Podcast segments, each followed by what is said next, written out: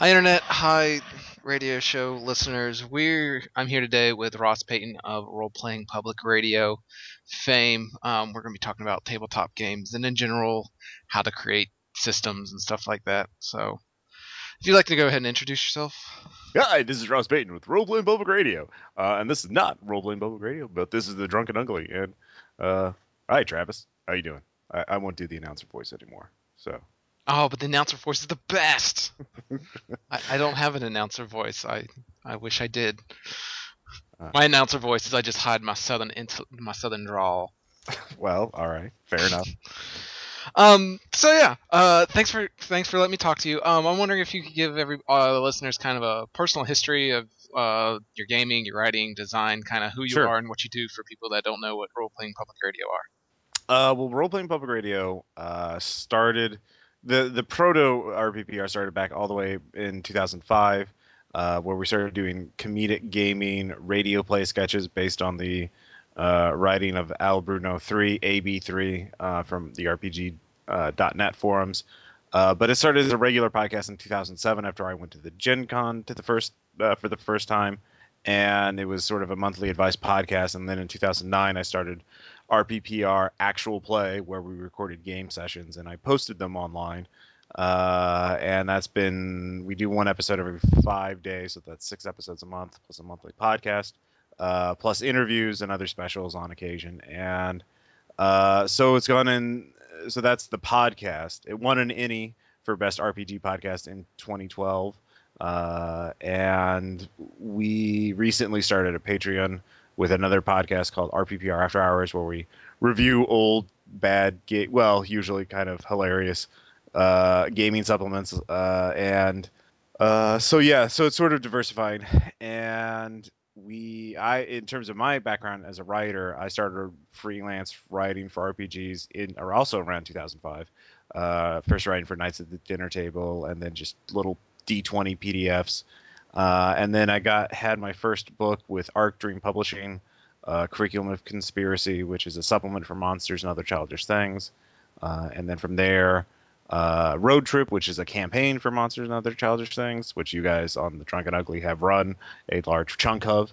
Uh, and then I've also self-published my own work, Zombies of the World, which is a field guide to 20 species of zombies. Not specifically gaming, but it is uh, it's very it's illustrated by my book, and then uh, I've also published recently Base Raiders, uh, which is a superhero RPG where the idea is you dungeon crawl abandoned superhero and villain bases to get their superpower stuff sources and juice yourself up with superpowers and then sell the others in the black market because you're heroes and that's what heroes do right?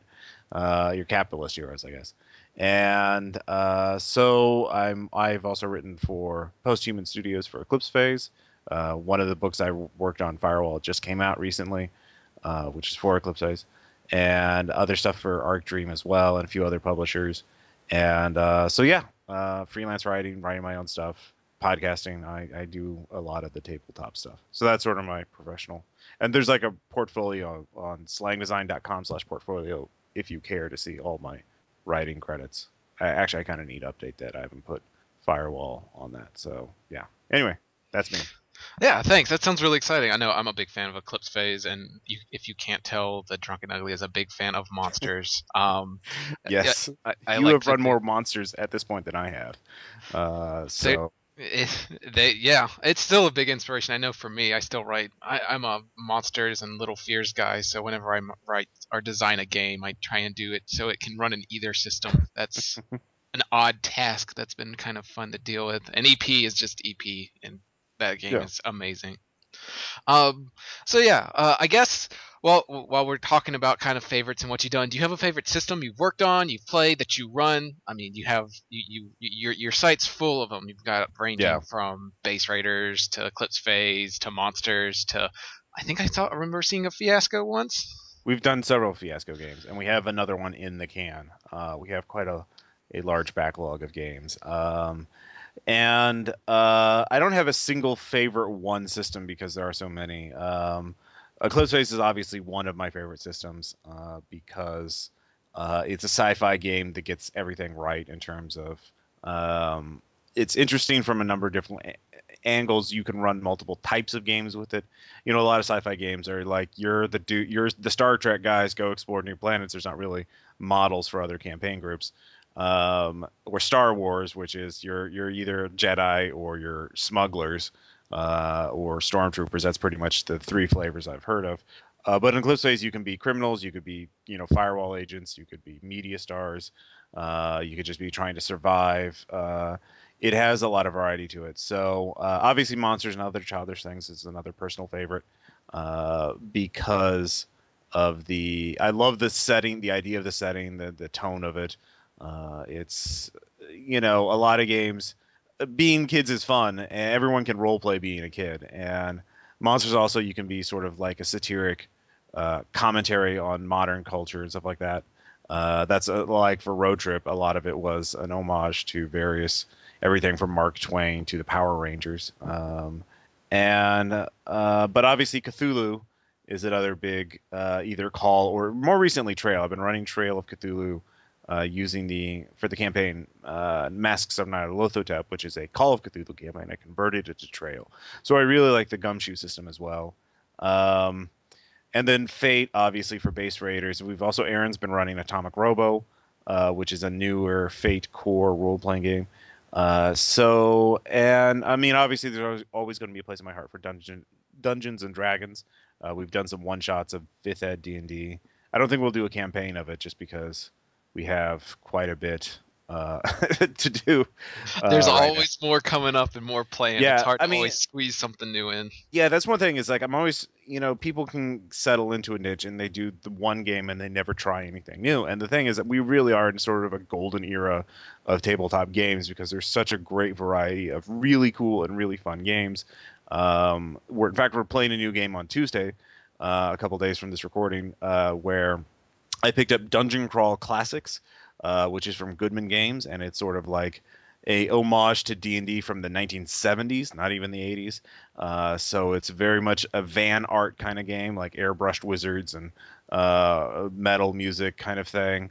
And I've been reading through it. So like we're doing an adventure where everyone gets a squad of peasants, level zero characters, and you have like one weapon and one random item like it can be anything from you know a a, uh, a jar of honey to a pair of scissors to a suit and that like that's all you get but each player gets like four characters and if any one of them makes it through the dungeon they actually get to level up and be an adventurer uh, so uh, I'm really we're all looking forward to having that because we just finished our Eclipse Phase campaign. Um, but yeah, like that's the thing is like I'm trying to keep trying new games out, new systems out, uh, and not only just for the benefit of the listeners, so they can have something new on the podcast, but so because uh, you learn interesting things about game design from it. And so as a game designer, you kind of don't want to get stuck in a rut. Uh, so that's uh, and like Dungeon Crawl Classics does some very interesting things uh, for a fantasy game that I really like. Uh, so it'll be really fun to try out. Yeah, that sounds actually really interesting. I can I can kind of see somebody framing that as let's go do a do a uh, company workshop through the dungeon. All the yeah, new yeah. guys get to go do a company workshop, and if you survive, congratulations. Yeah, you get to be a wizard, uh, or a thief, or a fighter. But like they have, uh, I mean, there's a lot of different rules. Like one thing they even for spells, you get like a it's a skill check and the the effect is based on your skill check so you can critically fail and be mutated and gain like a third eye or something or you can cast it at you know at a much higher level than a, you normally could uh, so it's kind of like Dungeon World in that respect, where you can either succeed incredibly or like succeed with complications or just critically fail. Um, and so yeah, no, I'm I'm looking forward to uh, running that. Uh, and it comes in this. The book itself is like this massive phone book size hardcover book with just, I mean, it, it just screams like wizard rock, you know, that kind of. Uh, screams ancient tome. Yeah, exactly. No, and just like 1970s, you know, metal music. I mean, it's just uh, highly entertaining uh, on that level. So yeah, um, there's no one true system. Uh, it's just what I'm feeling. Uh, but yeah, there are some favorites, and you'll see those on the site a lot more than the other systems. Um, you know, there's not not so much Palladium. Uh, no Rifts. Yeah, there is one Rifts game in our podcast, uh, which I ran the Rifts the Eliminators, uh, but that was more to annoy Caleb and just for the shits and giggles, uh, basically. Uh, it's yeah, Palladium is not a good system. It is. Uh, it hasn't been revised since the early '80s, and it shows. I think I, I think we have one of those coming up where we're playing Forest Animals. I can't remember what it's called, but Matt Campen found it. It's, the Teenage Mutant Ninja Turtles and Other Strangeness RPG? No, it's, okay, it's we all play forest animals, and the forest animals can't talk. Uh, oh, he was telling me about that. Yeah. Yes. I, can't remember what it's called either, but it does look ridiculous. Uh, he told me it's it's our it's not like it's one of those games that you can tell they didn't play test at all because there's some like in the scenario they provide there's some really broken things in it. Uh, but yeah, uh, it will be interesting. Uh, but anyways, yeah. Um, so yeah, no one true system for me. Yeah, I, I, I like that idea. I've I've been I'm fairly new at this, so I'm branching out and just kind of gleaning from you and everybody else. I find new systems. But I guess while we're talking about systems, um, when you're designing either for a system or for a game, what do you start with? Uh, do you usually start with a system design or do you start with a setting design? I know you have the game design workshop where you help yeah. Caleb's Caleb, yeah. Yes, uh, worked through making his game. Um. That one started out with a setting first, and was building in or and building into a system. Do you have a preference? Well, what I do is, I mean, I think the first thing a game designer, in just if you're being a creative in general, uh, I think one one important rule is to know your limitations. It's one thing to think I'm going to create the best fucking game that's ever existed, and that's that's laudable, but like realistically, you have to know, have an idea of what you can really pull off and what you can't pull off. Uh, and so, and Caleb and I have different approaches. So, um, Caleb, yeah, we have a series of podcasts on RPPR uh, called the Game Designers Workshop, and each episode we talk about the process of making a game. Like he's making a game called Red Markets, which has its own original system, and he's making it about being living in a post-zombie apocalypse uh, society. Like the the zombies have shown up and but society has sort of started rebuilding. And so you're playing scavengers who are basically on the fringes of society. You're extremely poor. And the whole point of the game is to not be a scavenger slash adventurer anymore. Is to make enough money so you can not have to face zombies every day. And he's uh, creating his own system for that because that was his that was his vision. And there's no system uh, out there that he saw that could really do it because he's trying to simulate capitalist economics, uh, you know, trying supply and demand, and a lot of other things that wouldn't really work uh, in an existing system. Uh, for me, it's sort of a combination. I think of like first, what is the idea I want to do, and two, uh, is there an existing framework that would work well for it uh, that I could use? Because the great thing about tabletop gaming is there are a lot of what they call open game license or creative common license games where you can take the rule uh, rules, the framework of the rules, and copy them and then rewrite them to suit them your, yourself as long as your version is also other people can copy. So like for the first game I started from scratch uh, was Base Raiders and Base Raiders the idea came from the Heroes of New Arcadia, which is a Wild Talents campaign I ran on RPPR Actual Play. Uh, and so I ran it in Wild Talents, which is not open, uh, which is not an open system. And I asked Arc Dream if I could use their system for my own standalone book, but they they you know they they didn't get back to me on that. So I decided to look for other solutions, and it's a superhero game at its core, and I didn't want to try and create a superhero power system f- from scratch because those are very hard to do. I mean, and there have been some, uh, and I also wanted to make it a standalone game. So those were my design goals: superhero game standalone. I didn't want to do a campaign setting book which would have required people to buy another uh, book to run. And that so that ruled out Mutants and Masterminds and Savage Worlds, which are sort of the other big superhero and uh, champions and basically every other thing, uh, every other superhero RPG out there. So I looked around and I saw the Kerberos Club, which had Fate, uh, a version of Fate that had superhero power creation rules in it. And Fate is open game license. It's all OGL. So it's also Creative Commons now. Um, or at least the later versions of it. So I said, oh, well, that looks good. Uh, and so I used that as the core of Base Raiders. I rewrote it. Kerberos Club is a Victorian superhero system, so I sort of, you know, rewrote the rules to be more modern, uh, replacing words like skulk with stealth and that kind of thing. And so that became the core of Base Raiders is to take those rules and apply to my setting so people could buy one book and run the game.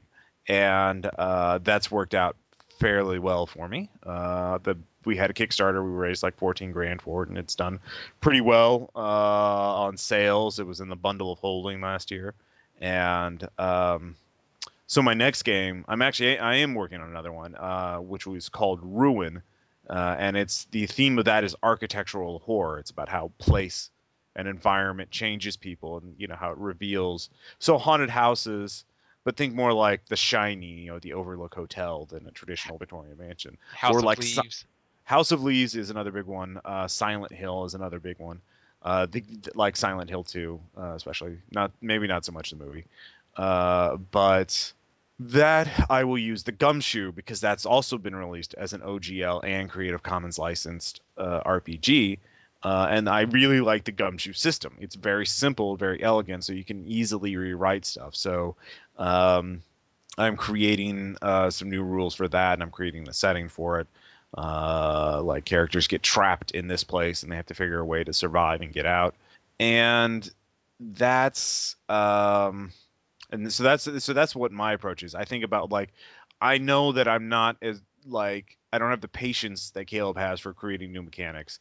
I kind of want to just get I just want to get the mechanics out of the way so I can get to the setting and the scenario stuff.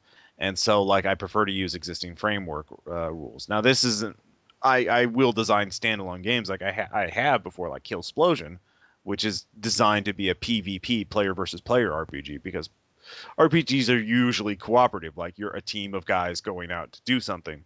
Uh, and so I created my own system for that.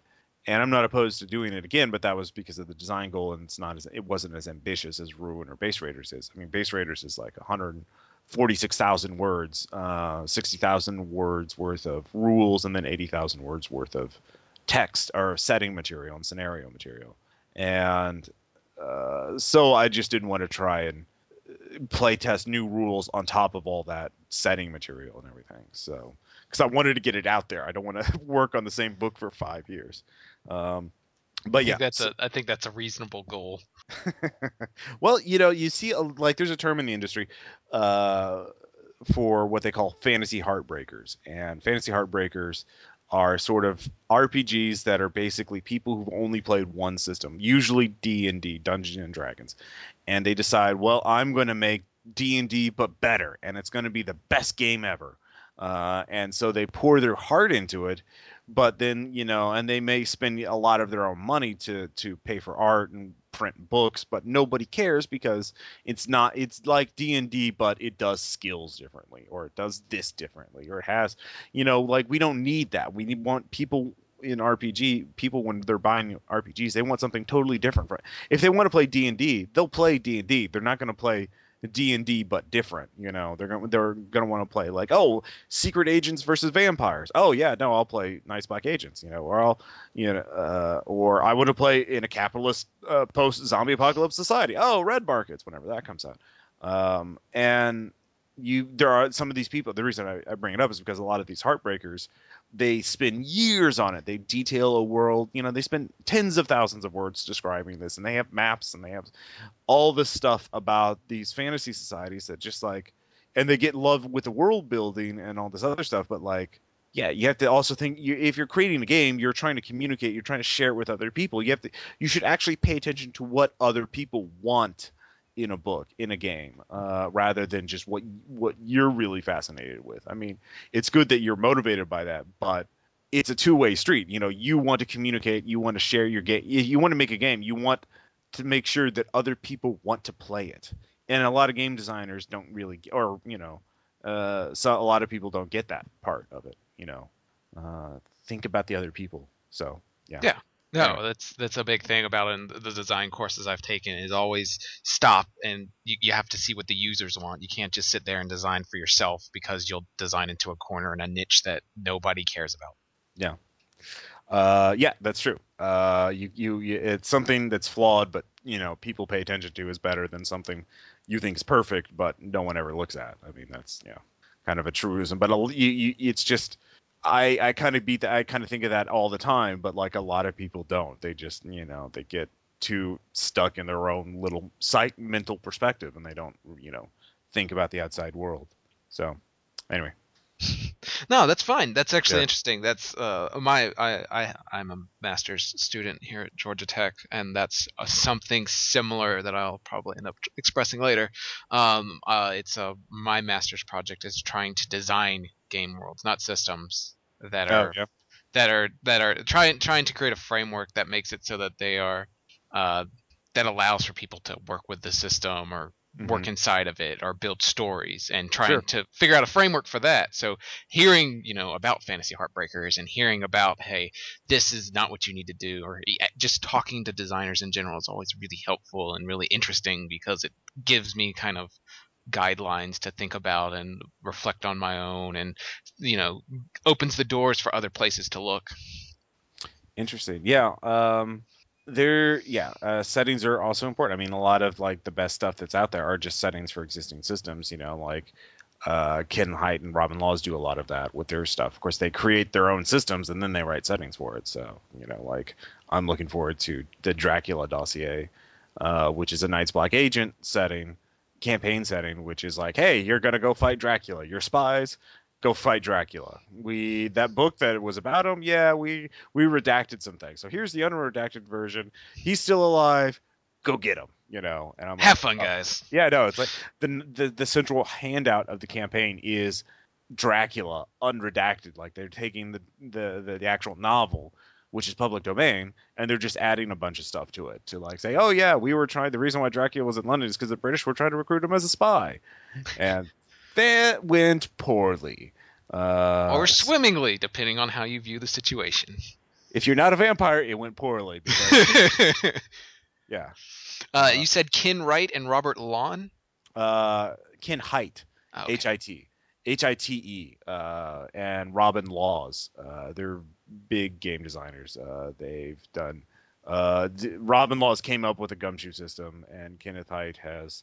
Um, I'll just type their names in so you can look up. Uh, they've done a ton of stuff. Robin Laws also designed Feng Shui, the action RPG, um, the Hillfolk system. Uh, they their credits just are you know several feet long at this point. I mean, they have dozens of credits. Uh, but yeah. Um, so yeah. Anyway. Uh, Yeah, no, uh, th- thanks for that. Um, because like I was explaining, my my my professors and stuff are focused on the fiasco style, the ones that have won Oh, in the yeah. recent years. Um, uh, the I think- storytelling school. Yeah. the storytelling school, and that that's generally where my focus on and kind of how I make games is the f- storytelling one, and the systems help with it. So any any any type like I like we explained, you know, more more information, seeing other people's work helps you kind of grow as a designer. Uh, I would look at the Hillfolk system, which is a dramatic, very storytelling focused game uh, that Robin Laws came up with. Uh, that's meant to. There's actually uh, an SRD of it. Uh, SRD means System Reference Document because it's open. Uh, here it is.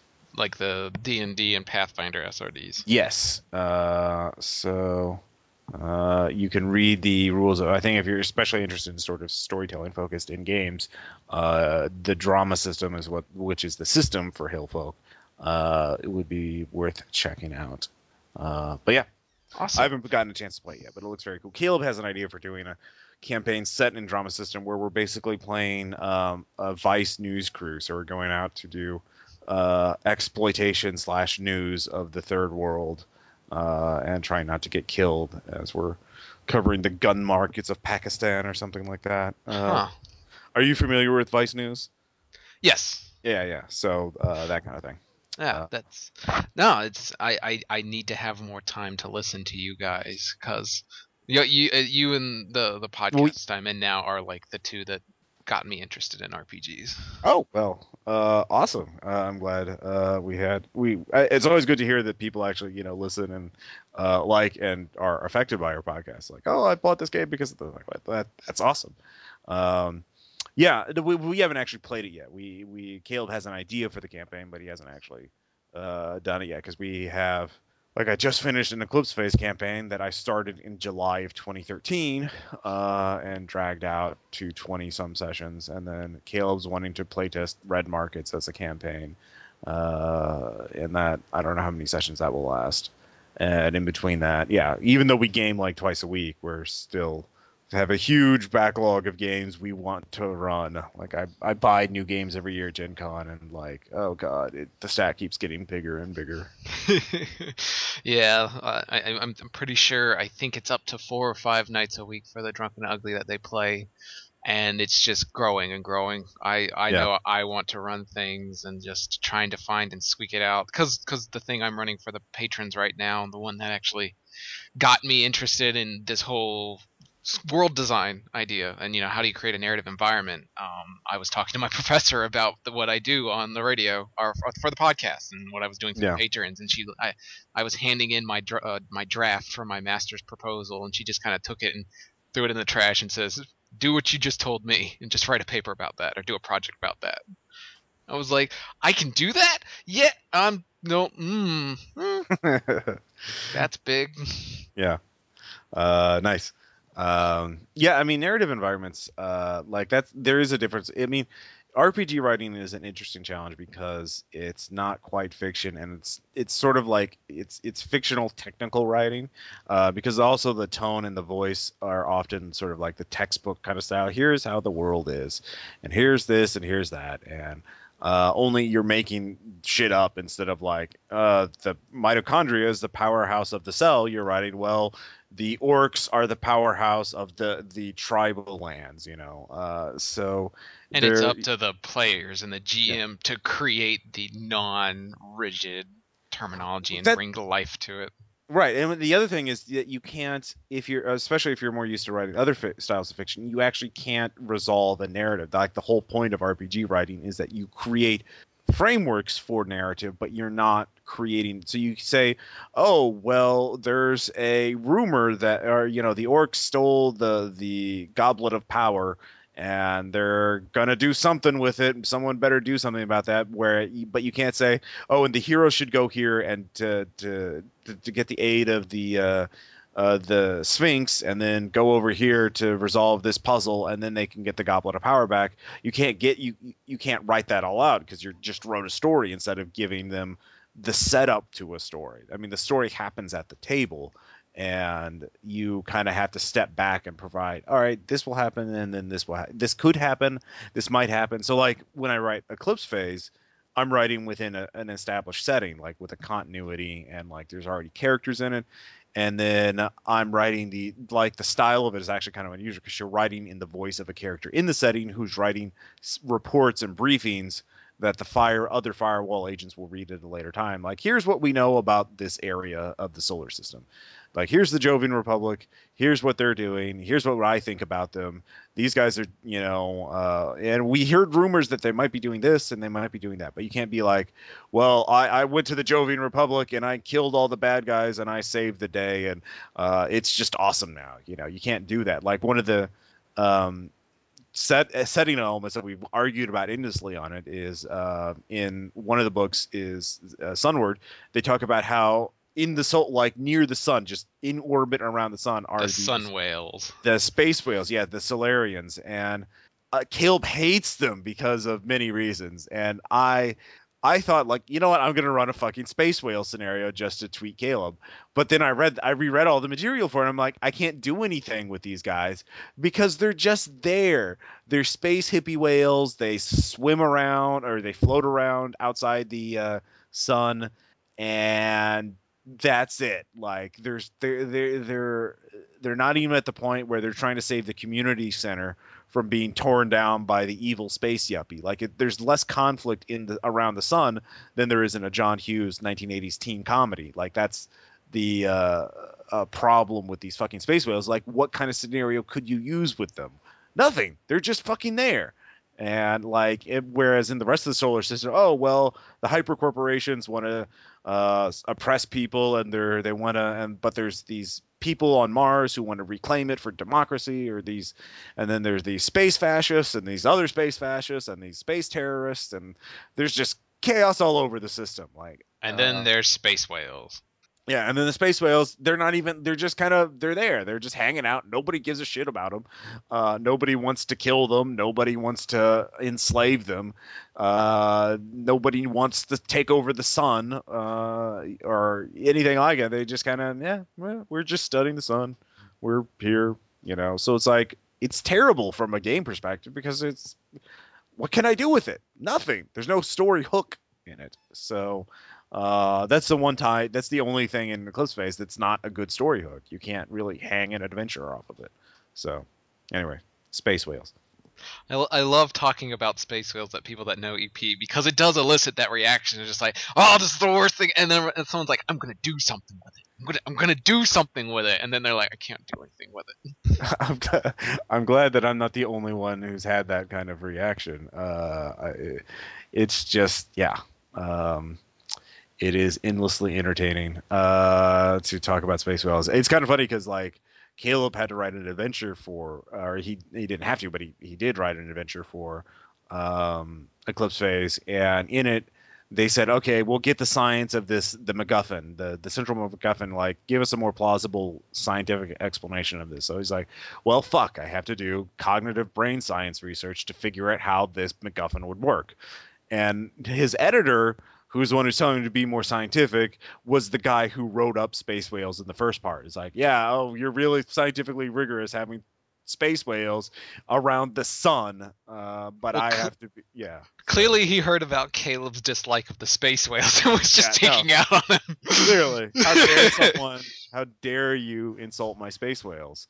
Uh, my precious space whales. Um, there's actually a whole Tumblr called like "fuck yeah space whales" uh, dot Tumblr Excuse me, uh, I have to look this up. Uh, fuck yeah, I, it's something like that. I, yeah, it is. Fuck yeah, spacewhales.tumblr.com. Uh, because it's like a whole thing. Um, 87 pages of fuck yeah, space whales. yes. Uh, I sent it to Caleb. He's like, God damn it. he, it was quite entertaining.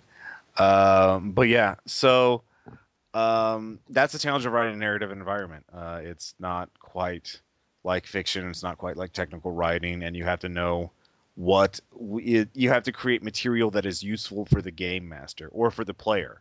Like, I mean, if it's for the player, it's like, oh, here's a place your character could could come from, and uh, something that could connect your character's backstory or something that would be interesting. You know, uh, something that that could generate conflict within your scenario. I mean, that's what you're looking for is conflict, uh, either procedural.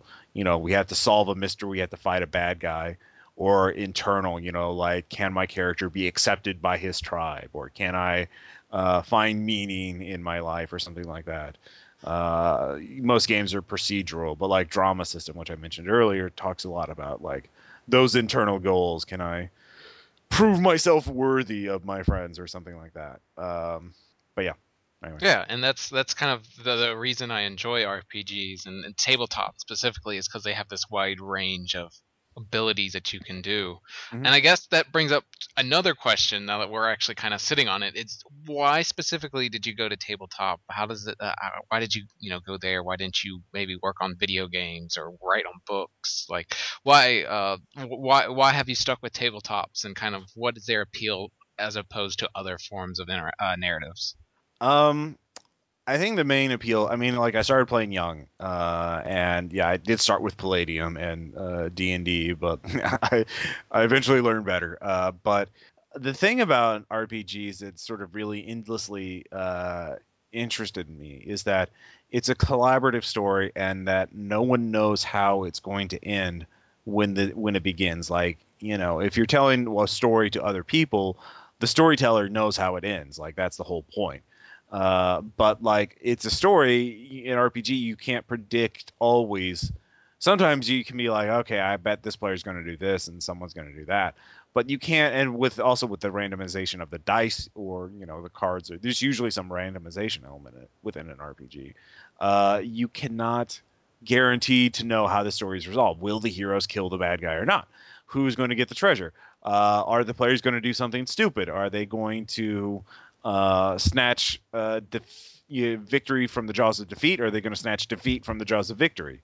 And uh, yeah, so the players yeah tend to do ridiculous things. Um, and that's something that always brings me back to the table is because I don't know how it's going to how how things will wind up, um, and so that that's one of the reasons. I mean, I have worked on video games. There was a video game, uh, Delver's Drop, that I've I've done some level design for. They're sort of stuck in development hell right now uh, because it was a Kickstarter back game. Um, and I'm, I would like to work on video games again, but it's a tough industry to get into, especially if you're not willing to move uh, which would kill the podcast because all the other people who work on my podcast live in the same town as I do, and uh, so that it's kind of a catch twenty two in my situation. Um, but it's uh, and then you know like writing fiction, I have written some fiction and like Zombies of the World uh, and some short stories, uh, and I plan to write more.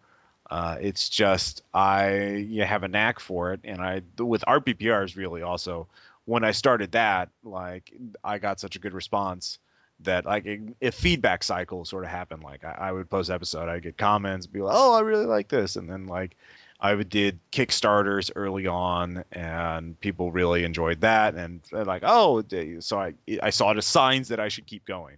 Uh, so those it's yeah so that sort of a combination of things but it's just like every the more time i put in it's still rewarding I still get more than my uh, time's worth of enjoyment and interest, and now money because I write for it and I have the Patreon and everything. So, uh, yeah.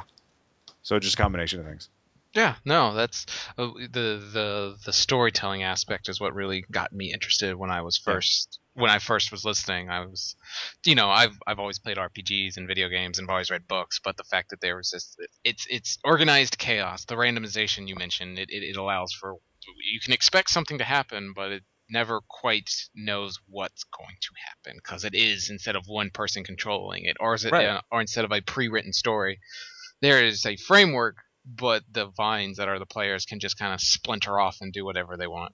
Right. I mean, like some of my players are kind of more predictable than others, but like in I, I'm never sure. Like Caleb loves scheming, and it becomes kind of a, a, player versus GM thing where he's trying to, like, he won't tell me what his character's planning until he does it, so I won't have any advantage over him as game master.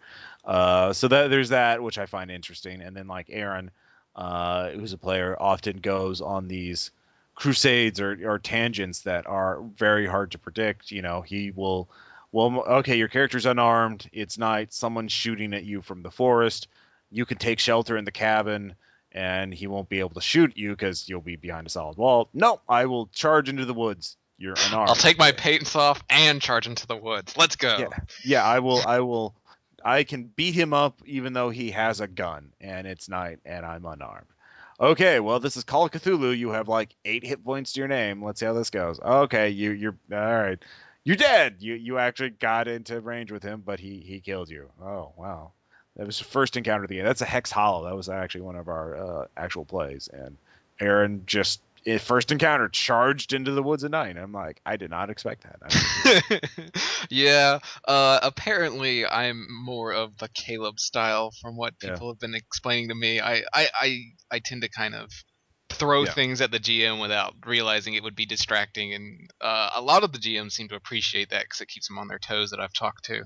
Yeah, yeah. I mean, and again, it's also the combination of factors how players will interact with other players, how they'll interpret different dice rolls, uh, that kind of thing. So um, yeah, there there's just a lot to uh, enjoy about it. Um, and again, that's why I also try new systems and games out is uh, so I can.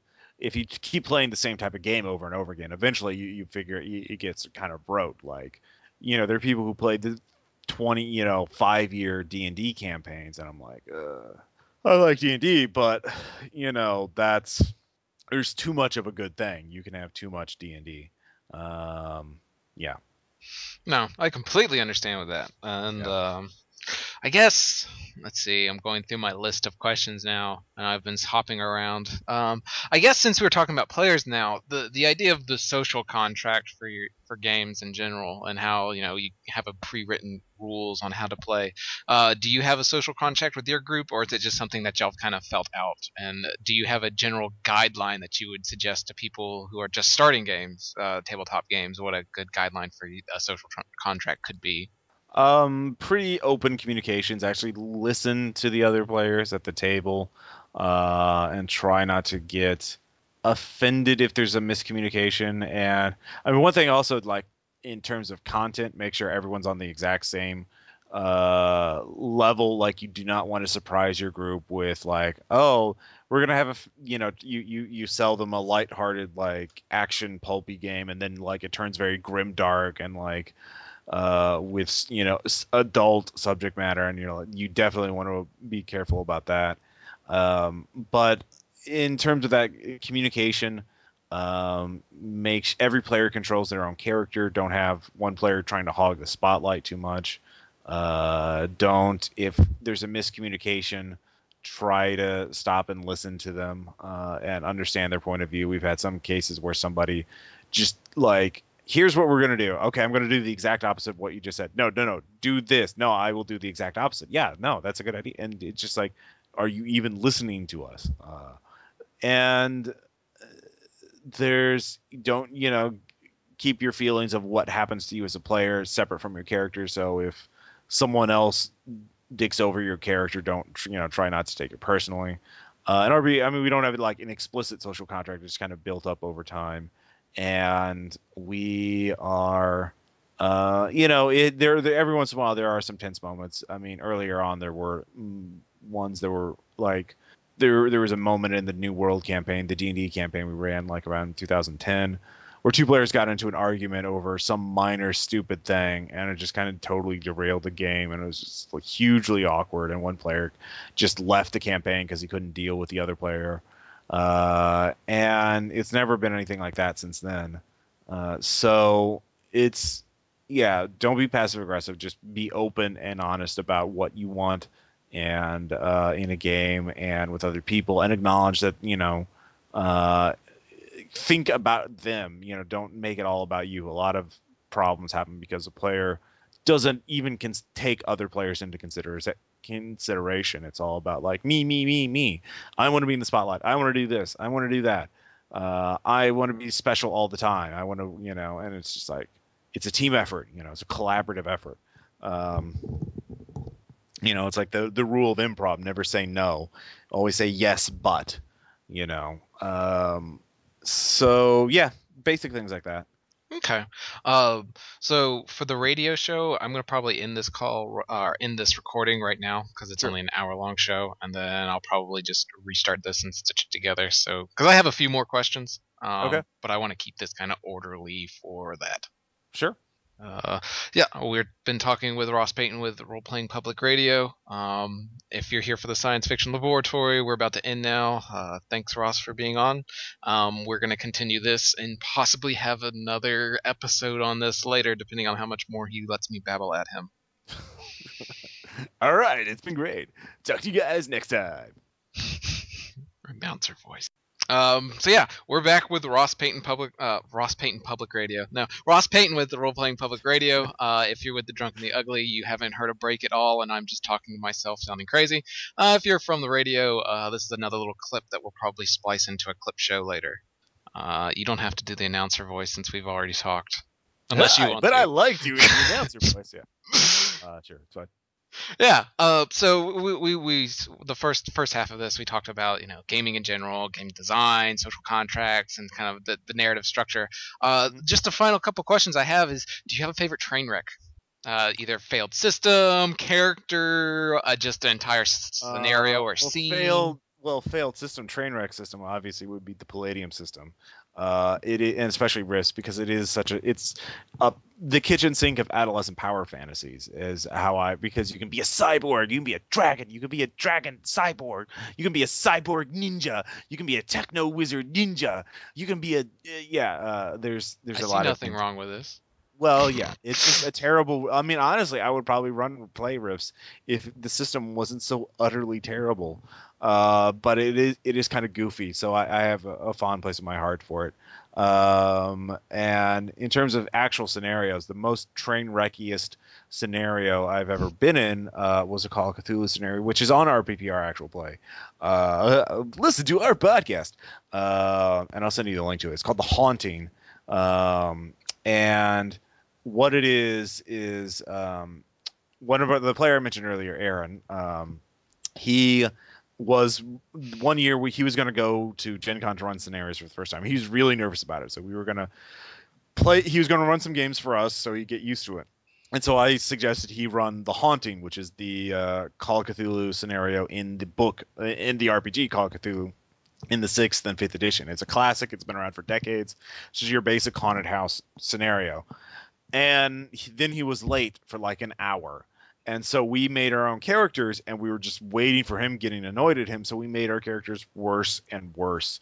And this was also Caleb's first time ever playing with us. And uh, so he had no idea what we were like. And so we just made the just the shittiest, most stupidest characters you can imagine. like one character made a teenage like two char- two players made characters that were ex-mormon turned scientologists uh, one of us uh, was playing one their teenage son and then i was the teenage son's social worker but i maxed out all my firearm skills so i called myself mcbain so i acted like you know action movie hero uh, and the other one played uh, caleb played the youth pastor for the teenager and so we just just barreled into the scenario and I already knew the haunting, so I decided metagame like I'm gonna go to Death Trap A and stand out the window and hope that I get killed. Oh come on, Aaron, you can kill me. You know, so we it just it was a glor it was a hot mess. Uh, and to say the least. And we were just total jerks. Uh, but we, you know, we got we finished it and then uh, for some reason, Caleb decided to play games again with us. Uh, but yeah, we um, that was the the worst, the most the train wreck scenario uh, in our in our in my playing history. So uh, just read the comments on that thing. You can you can get a sense of what it was like. Uh, so yeah. That's that's great. I also see that it was posted on April Fools. I wonder if that was on purpose. Yeah. oh no, it was totally on purpose. Uh, we we've been doing April Fools like this year. We've been doing April Fools for the last couple of years. Um, this year we did a get one where the gimmick was that we were because uh, people we play. We, I never edit the session, so like I will uh, people bring snacks and they eat them, and so people like complain every once in a while about the hearing the noise, and so we just did a thing where like we just started munching on chips right next to the microphone and making more and more noise until somebody's like playing the trombone or an ocarina, uh, and yeah, so uh, that was. Yeah. And, uh, I guess I didn't. I, I think that's part of the appeal of the roundtable of you guys is that yeah. you can hear everything going on so you, yeah. you, you know it's a play environment. The the kind yeah. of the, depending on the podcast. I know for the drunk and Ugly, it's a lot it's a lot more like clean sounding. So because yeah. uh, there's not that table, we're doing it through Skype like we're doing right now. So it's a lot cleaner, and you can kind of probably add more things into it. But the ta- the, the fact that y'all are all like you said in the same town, sitting around the table, munching and eating, adds this kind of hominess to the games when you listen to them. Yeah, a lot. Some people have also uh, that they like hearing that kind of uh, live environment. So uh, yeah, no, it's I, I, and I'm just too lazy to edit, so I, am not gonna edit it. Uh, it's like each episode is at least two hours long. It's not gonna happen. So um, that's also why I don't take out uhs and uh, other verbal ticks because again, way too much work. So for me lazy. Yeah. I, I, I, I'm used to editing things for the radio show, so it's like you need to edit things. Oh, do we need an editor for the show? Yeah, just send it to me. I'll edit. No, if file. you have the energy, I mean, anything you can do to help the production value, but that's great. It's just I, I know again know your limitations. I do not have the limit. I do not. If I did that, I would never get that kind of release schedule out like because it's all me. I do all the back end ah. we have i do all the editing i maintain the website i do all this shit. So like those other yeah they they, they just show up and play. They're using you. Yeah, gosh they get, they get, fans say oh man you're awesome tom and been like oh yeah no yeah he, he did so much. He showed up. Not venting not at all. Eh, it's fine. It's not like they'll ever listen to this yeah. Uh, I guess one final question before we go. Uh, what do you think it is that makes RPPR uh, so iconic to the online community, the RPG online, or just into RPGs in general? Because it seems y'all have a great follower. I see your Patreon has exploded all over the place. Uh, Uh, it has. I did not expect that. Um, I think the biggest thing is that we have just longevity. We've been around and we haven't pod faded. You know, we haven't given up the ghost, and we've had a regular release cycle. Uh, and we've had really, really good campaigns. Uh, and I've been blessed with a really great group of players. I mean, yeah, I was just bitching about them, but they're all really talented. They're all really fun to play with uh, in different ways. And uh, like the New World campaign, which is our D and D campaign, which went for like 46 sessions, was just like uh, an amazing experience for everyone involved because we went from ze- level one to level 30, uh, and they it was a sandbox kind of campaign where players kind of shaped the world. Uh, and then uh, Caleb ran No Evil, the Eclipse Phase campaign, which a lot of people were introduced to Eclipse uh, Eclipse Phase through this uh, actual play uh, campaign and uh, then I ran the Heroes of New York. You know, so these long-running campaigns that people really developed interesting connections to the characters and the, the, to the plot, um, and that we would. So I think there, is, and also we do a lot of different systems. Where not a lot of the actual play they just do one game, and that's the only game they do. And uh, we are like, no, we'll try something new. We'll we will do obscure games, you know, like The Quiet Year or Interest by, uh, and so I think that's been just variety, uh, quality of the cast and uh, the games, and the fact we have a regular rele- re- uh, release cycle. You know, a lot of people uh, just fall behind uh, and then they stop you know they get discouraged. And so that's you know for me the key has been like what is sustainable for me? If i put too much work into any one episode i'm just going to get burned out that much earlier. So that's why i've been doing it for like you know eight years at this point. I could jesus christ. Uh, the sudden realization. oh god eight oh my god. It will well i mean 2000 late it was august 2007 so in Gen Con will be eight fucking years jesus Oh man, I Uh, actually picked up you guys right after you started. That's weird. I didn't realize it. Yeah. Um, so yeah, it's just been a gradual process. It's just that we're here and that we have great, we have good quality uh, material, and you know, uh, we haven't like the Patreon's optional, obviously. Uh, the only thing that's behind the paywall is the After Hours podcast, which I'll probably release after like a year or something like that. I'll just, you know, so you get them a year earlier or whatever. Uh, but um, yeah, no, and so I think it's that. I mean, just a combination of factors. Um, there's just not many other podcasts that release that long or have a varied background. Most of them are really focused on like Cthulhu or D and D or Pathfinder or that's it.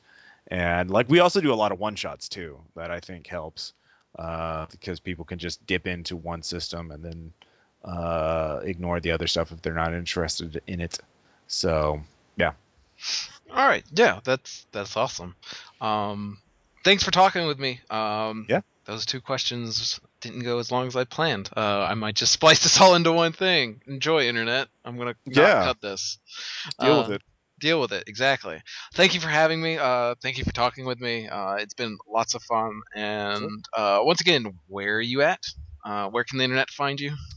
Uh, uh, Roleplay Public Radio. We have two websites. Uh, RPPR is at slangdesign.com slash RPPR. And then RPPR Actual Play uh, is at actualplay.roleplayingpublicradio.com. Uh, so, or you just Google them. They're, they're actually, they come up pretty high uh, on the Googles. Uh, and I sent uh, Travis here some of the links to the episodes we mentioned, like the Eliminators and the Haunting, uh, which are, you know, masterpieces uh, of role playing, especially the Haunting. Uh, so you take a listen to those. And I will provide links for that either on the website or to anybody that decides to listen to this for the radio show on Thursday. All right. Well, thanks again for having me talk to you. Um, Yeah. Good night, internet, and goodbye, radio guys.